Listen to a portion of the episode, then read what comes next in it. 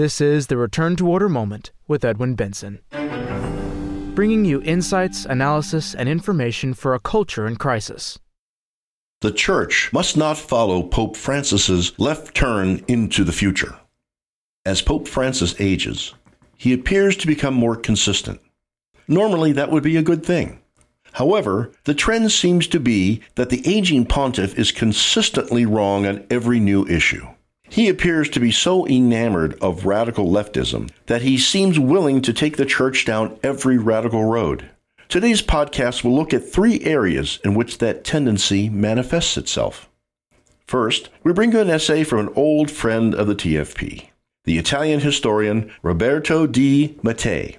His essay, Pope Francis, the War and the Holy Places, looks at Pope Francis's attitude towards the war in Israel. There was great anticipation over the synod that opened at the Vatican on October 4th, 2023. But three days later, on October 7th, international attention shifted to the Middle East, bloodied all at once by the brutal attack on Israel by Hamas. This event, preceded by the Russian invasion of Ukraine in February 2022, has constituted a new factor in disturbing the delicate global equilibrium confirming the existence of a war on the West, which, at present, has its epicenter in Palestine, the land where the Redeemer of humanity lived and shed his blood. Pope Francis has spoken out several times to condemn the war, call for the release of hostages, and forestall the escalation of the conflict. But is this all that is to be expected from the Vicar of Christ? Pope Francis could have taken this extraordinary opportunity to let the powerful of the earth hear his voice, together with that of the Synod Fathers gathered in assembly in Rome. What better opportunity to solemnly recall that the reason for wars, like that for all evils, lies in the accumulation of men's public sins, that the ongoing wars are a punishment for the world's estrangement from God and that the only way to achieve peace is respect for natural law and conversion to the gospel? But the Vicar of Christ should also recall that Palestine is the land that was sanctified by the life and death of the Savior, and appeal for the protection of Jerusalem and those holy places which, together with the city of Rome, home of the chair of Peter, represent the heart of the world. The Church has always claimed the right of ownership or custody over the holy places, venerated and made pilgrimage destinations since Christian antiquity. Devotion to the Christian shrines of Palestine began with Constantine, who, after the Council of Nicaea in 325, gave orders to some of the bishops present that they should go to Jerusalem to identify the places of the passion and resurrection of Jesus Christ and build churches there. St. Helena, mother of Constantine, also took part in the search for the precious relics. Five basilicas were built. The first on the site of the Holy Sepulchre, a second in Bethlehem over the Grotto of the Nativity, a third on the Mount of Olives, where the ascension of our Lord took place, a fourth in the Garden of Gethsemane, and the last in Nazareth. We owe to St. Jerome and his group of Roman patriarchs who settled in Bethlehem toward the end of the fourth century the first hospices and lodgings for pilgrims. Thus began a pilgrimage movement interrupted by the Muslim domination of Palestine, which lasted with alternating phases until 1917.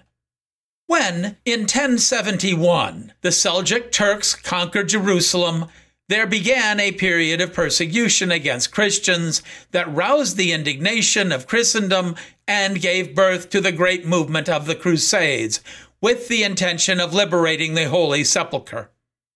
At the end of this epic struggle, the Franciscans were made responsible for devotion to the Christian shrines and for their defense, preserving them over the centuries through countless vicissitudes. The mission of the friars minor in the Holy Land was regularized both with the two bulls of Clement VI, 1342, and with the pact between the King of Naples and the Sultan of Egypt. The rights of Catholics were confirmed and expanded for three centuries by all the sultans of Egypt, who were interested in commercial relationships with Europe until Palestine was occupied by the Ottoman Turks, who reinstated the oppression. In the same period, Greek Orthodox monks settled in Jerusalem. A long and intractable dispute then began between the Catholic clergy and the Eastern Schismatics, aggravated in the following centuries by the claims of Russia, which asserted rights of protection over the Orthodox region throughout the Levant. In 1847, Pope Pius IX restored the Latin Patriarchate of Jerusalem, vacant since the time of the Crusades. On October 11, 1917, as the Ottoman Empire crumbled, the English general Edmund Allenby liberated Jerusalem from the centuries old domination of Islam. Out of respect for the holy city, Allenby and his officers dismounted and went on foot through the Jaffa Gate, accompanied by the military representatives of Italy, France, and England. Christendom rejoiced, but the hopes for a complete liberation of the Holy Land were soon disappointed. In the years in which the State of Israel was born, and war was raging between the Jews and Arabs in Palestine, Pope Pius XII dedicated three encyclicals to the holy places. In the first, the Pope recalled that a particular subject keenly affected and distressed his heart.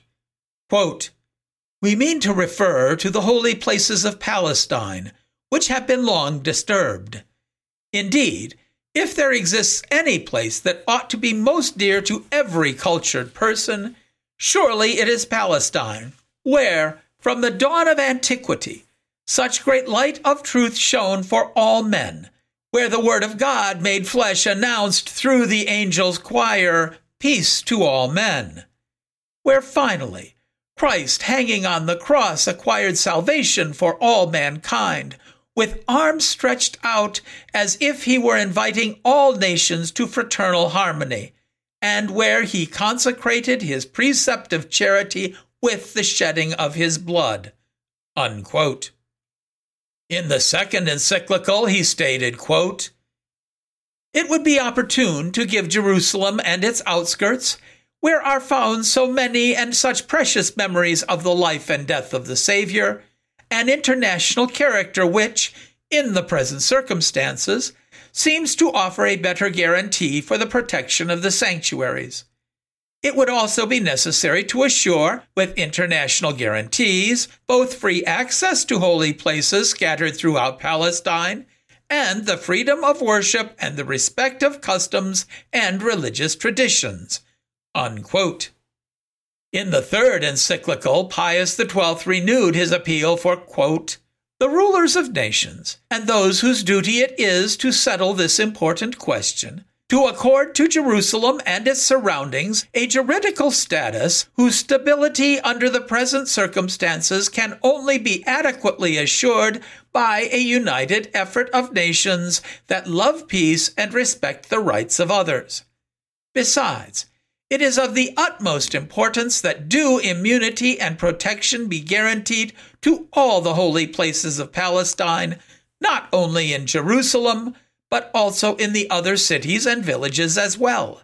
Not a few of these places have suffered serious loss and damage owing to the upheaval and devastation of the war. Since they are religious memorials of such moment, objects of veneration to the whole world, and an incentive and support to Christian piety. These places should also be suitably protected by definite statute guaranteed by an international agreement. Unquote. Plans for the international protection of Jerusalem and the holy places were never realized, and the flow of pilgrimages continued in a context of latent conflict. Today, War has exploded in the land where he who was announced by the prophets as the Prince of Peace, see Isaiah chapter 9 verse 6, was born and died, and threatens to spread to east and west. But if Christ is not proclaimed by those who should represent him and call humanity to conversion, How can one marvel if the world is risking a war worse than all that preceded it? Another issue in which Pope Francis adopts the leftist line is in relationship to the environment. Actually, Pope Francis goes even further than the leftists because he tries to promote environmentalism as a basic duty for every Christian.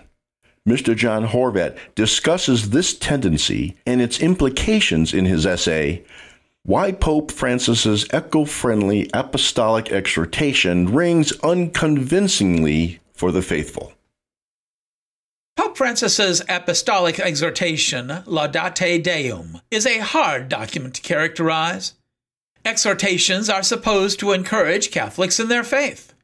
However, this document deals with ecological issues and is addressed to, quote, all the people of goodwill on the climate crisis, unquote. Thus, the work reads more like an eco lamentation, a written debate, a United Nations report, not a theological treatise. It breaks all the rules. Lacking are the citations of saints and theologians. Its style can be imposing, allowing for no other climate opinions. The text comments upon recent meetings and events, taking away its atemporal tone and gravitas found in past pontifical pronouncements meant to counsel future generations. Papal documents do not normally get technical, as this one does, with its discussion of carbon emissions, global temperature readings, and climate statistics. This document is not original. It was announced as a second part of the Pope's earlier environmental encyclical, Laudato Si. However, this much shorter, 7,500 word supplement has little to add since it quotes the earlier work 19 times. Laudate Deum begins as a lamentation decrying the lack of action on the part of the global community to heed the pontifical 2015 warning. Pope Francis implies that time is running out. Ocean levels are rising, and ice caps are melting. Humanity is responsible for this disaster and must immediately act. It is an angry document, stemming from a failure to convince a skeptical public. One has the impression that the first part is written as if engaged in a personal debate with an unknown, invisible, presumably American climate denier whose rational and scientific arguments are too compelling for the Pope to refute. Indeed, a recent Public Religion Research Institute survey found that only 27% of Americans believe climate change to be a crisis. Among religious Americans, all categories are below one third of climate believers, with many groups reporting significant drops. Perhaps this is why Pope Francis mercilessly attacks this invisible debater's stands by denouncing those who, quote, deny, conceal, gloss over, or relativize the issue, unquote. The Pope asks his readers to disregard these unenlightened ones. He evangelizes with harsh zeal calling upon all to convert to the climate change gospel. Pope Francis affirms the reality of climate change with an air of scientific infallibility. Thus, the document is punctuated with phrases like, No one can ignore that. It is verifiable that. Or, It is no longer possible to doubt that. No one can question the climate alarmist dogma even in its minute details. The scientific doubters, and there are many, including Nobel laureates, receive no accompaniment nor listening on the journey to sustainability.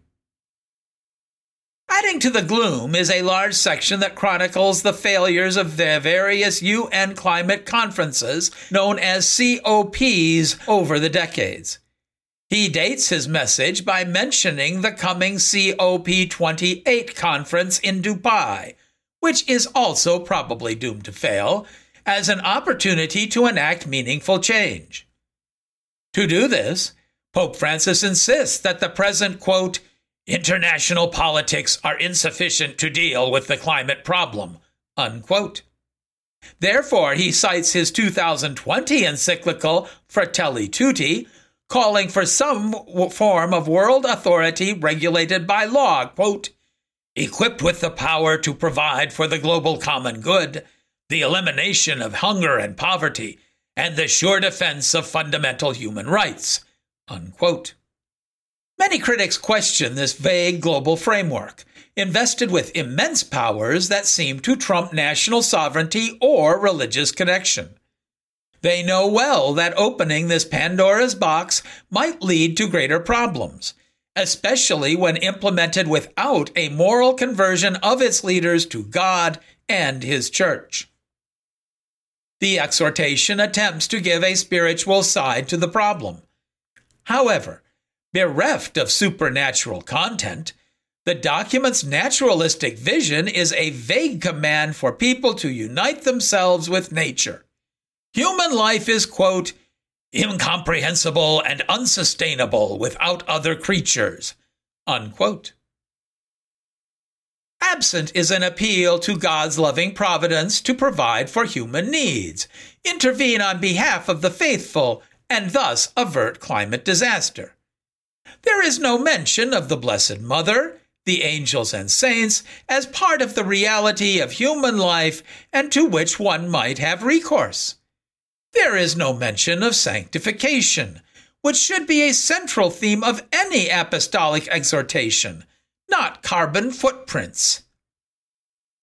Many other aspects of the document could be analyzed.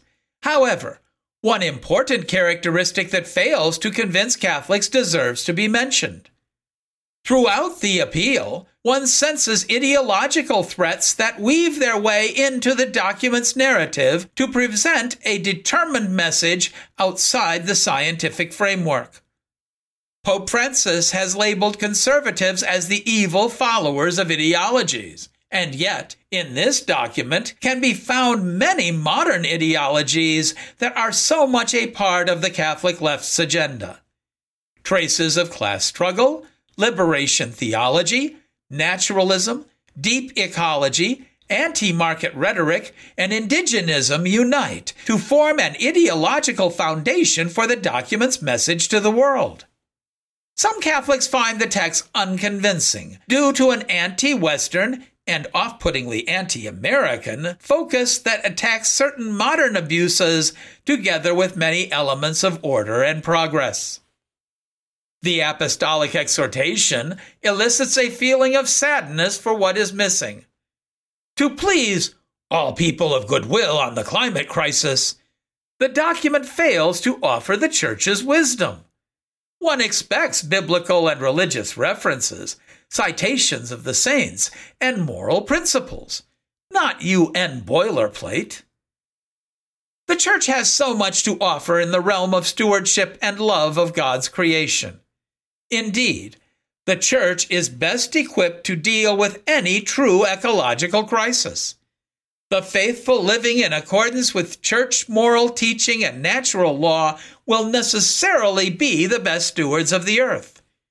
Christian civilization is the best possible solution to any ecological crisis since it is mindful of God's creation and humanity's central role to dominate it wisely and virtuously. The tragedy of the apostolic exhortation is that it neglects to do what it is supposed to do encourage the faithful in the practice of virtue and love of neighbor. It gets involved in technical and scientific arguments that are best left to experts in the field.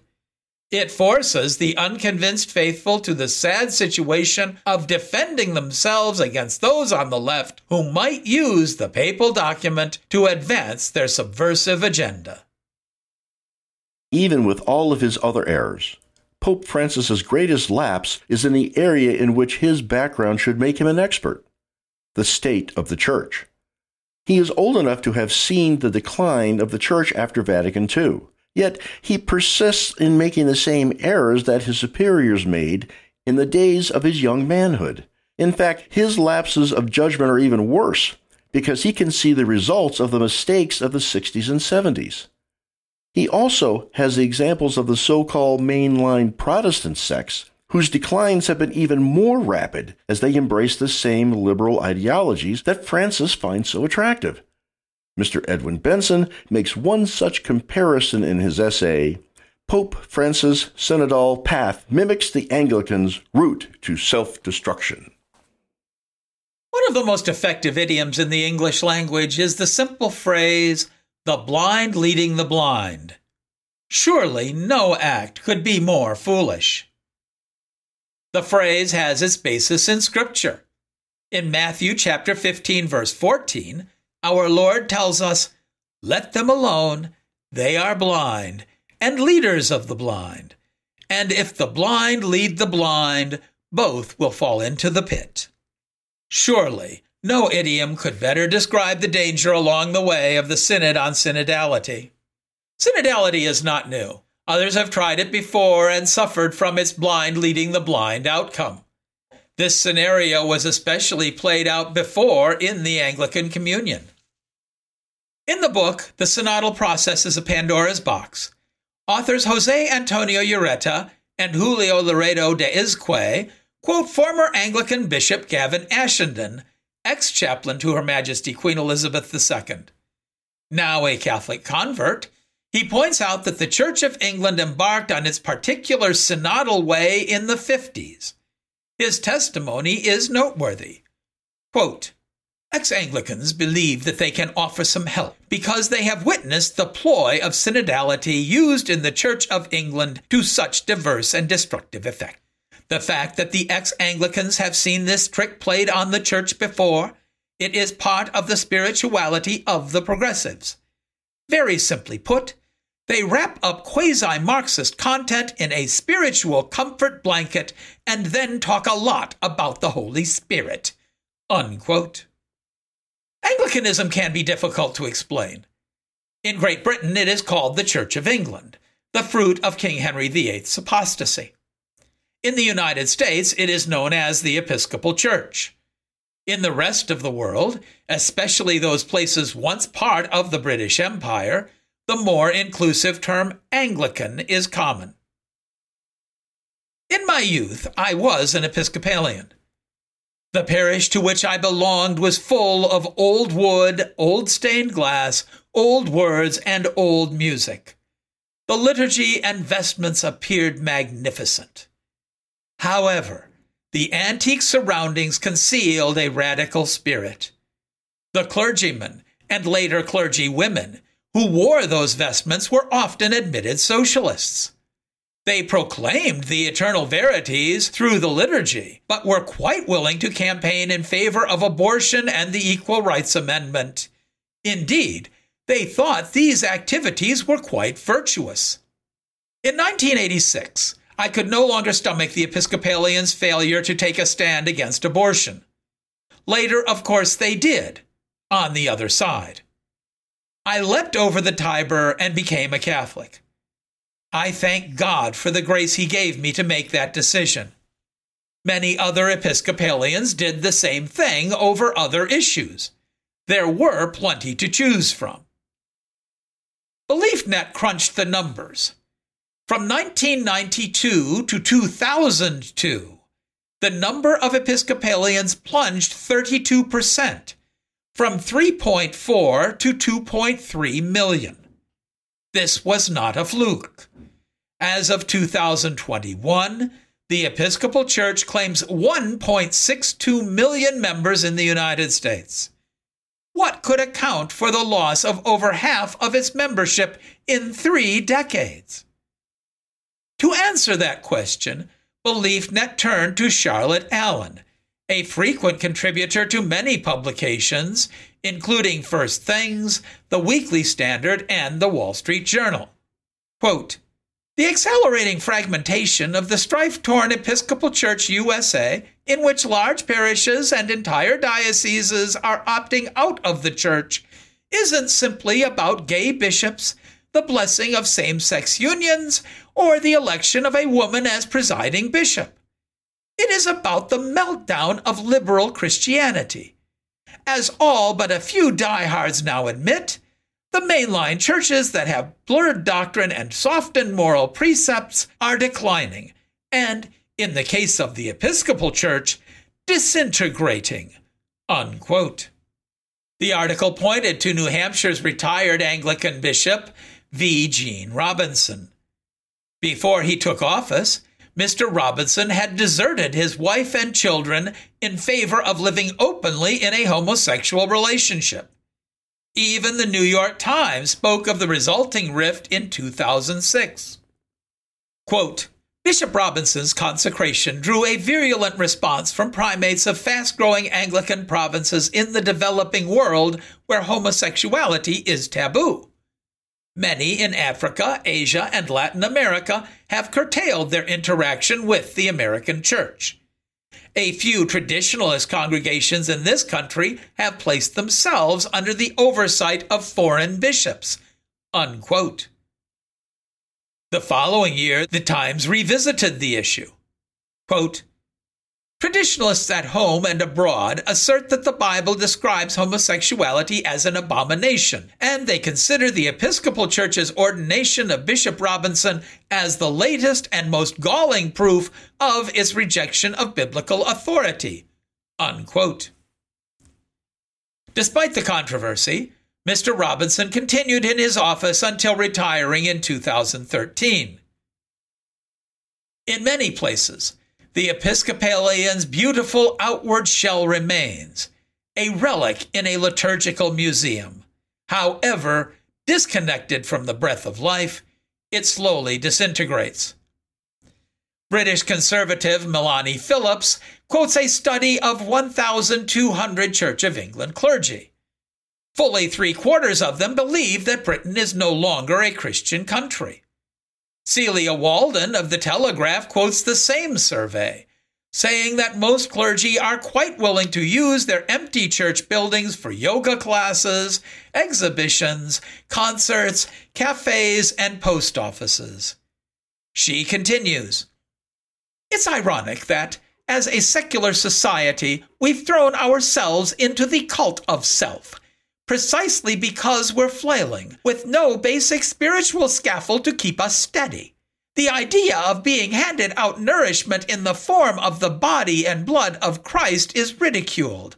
But we'll guzzle down our green juices and superfoods in the hope that they will give us what our empty souls are lacking and ensure an eternal, if spiritually devoid, life. It's all about wellness in the church of me. Unquote. The Canadian situation is even worse. In 2020, the Anglican Journal carried an article that should have spread panic throughout the communion. In a report to the House of Bishops, Anglican clergyman Neil Elliott made a startling prediction based on statistical analysis. We've got simple projections from our data that suggest that there will be no members, attenders, or givers in the Anglican Church of Canada by approximately 2040. Unquote. Anglican primate Linda Nicholls was nonplussed. Quote, Anyone who's been in the church, in the pews, or as a priest, or as a deacon or a bishop has known that this decline has been happening. We see it every Sunday. We see it in lots of ways. Unquote. Typically, when looking over such declines, liberals don't see any fault in themselves. Primate Nicholls is sanguine in the presence of a condition that should shake her to her bones. Quote, At the end of the day, when we stand before the great judgment seat and have to answer for how we lived our lives as Christians, I think the question that will be asked is were you faithful with what you were given? Unquote. So, what is the liberal solution? Like the Marxist who refuses to acknowledge the failure of communism, the answer never changes. Do more of the same. Just do it better. They want more food banks, more social action, more criticism of the wealthy, more liberal activism, more, more, more. That is the same direction that appears along the synodal path. Progressives seem to see the modern church's depopulation as a kind of growing pain, that more liberalism, more accompaniment, and more acceptance will correct in due time. They think they can convince the Catholic laity with their sweet words. Indeed, the warning of Gavin Ashenden is prophetic. The Anglican version of the synodal way led to self destruction. Catholics should pay attention. Blinded by their ideology, progressives claim that those who stand for eternal truths are the ideologues. They seem willing to sacrifice eternal truths for the evolving norms of modernist social justice. This so called path must be rejected. This concludes The Church must not follow Pope Francis's left turn into the future. Thank you for listening. Return to Order, of which this podcast is a part, strives to be a source of light in a dark and disordered world. Your prayers are appreciated. We publish a new episode every week as Tuesday becomes Wednesday at midnight. You can hear our program in two ways. The first is to subscribe through your favorite podcast provider. Another is to go to our website, www.returntoorder.org, and click on the podcast link at the top of the page, which will take you to a list with the most recent podcast on top. Listeners can help Return to Order be more effective by giving us a five star rating with their favorite podcast service. Subscriptions and high ratings mean that more people will find the Return to Order moment online. We would also like to recommend Mr. John Horvat's book, Return to Order. It is available as a free download on our website, www.returntoorder.org, or in printed and recorded form through our bookstore. All rights are reserved. Copyright 2023 by the American Society for the Defense of Tradition, Family, and Property. TFP.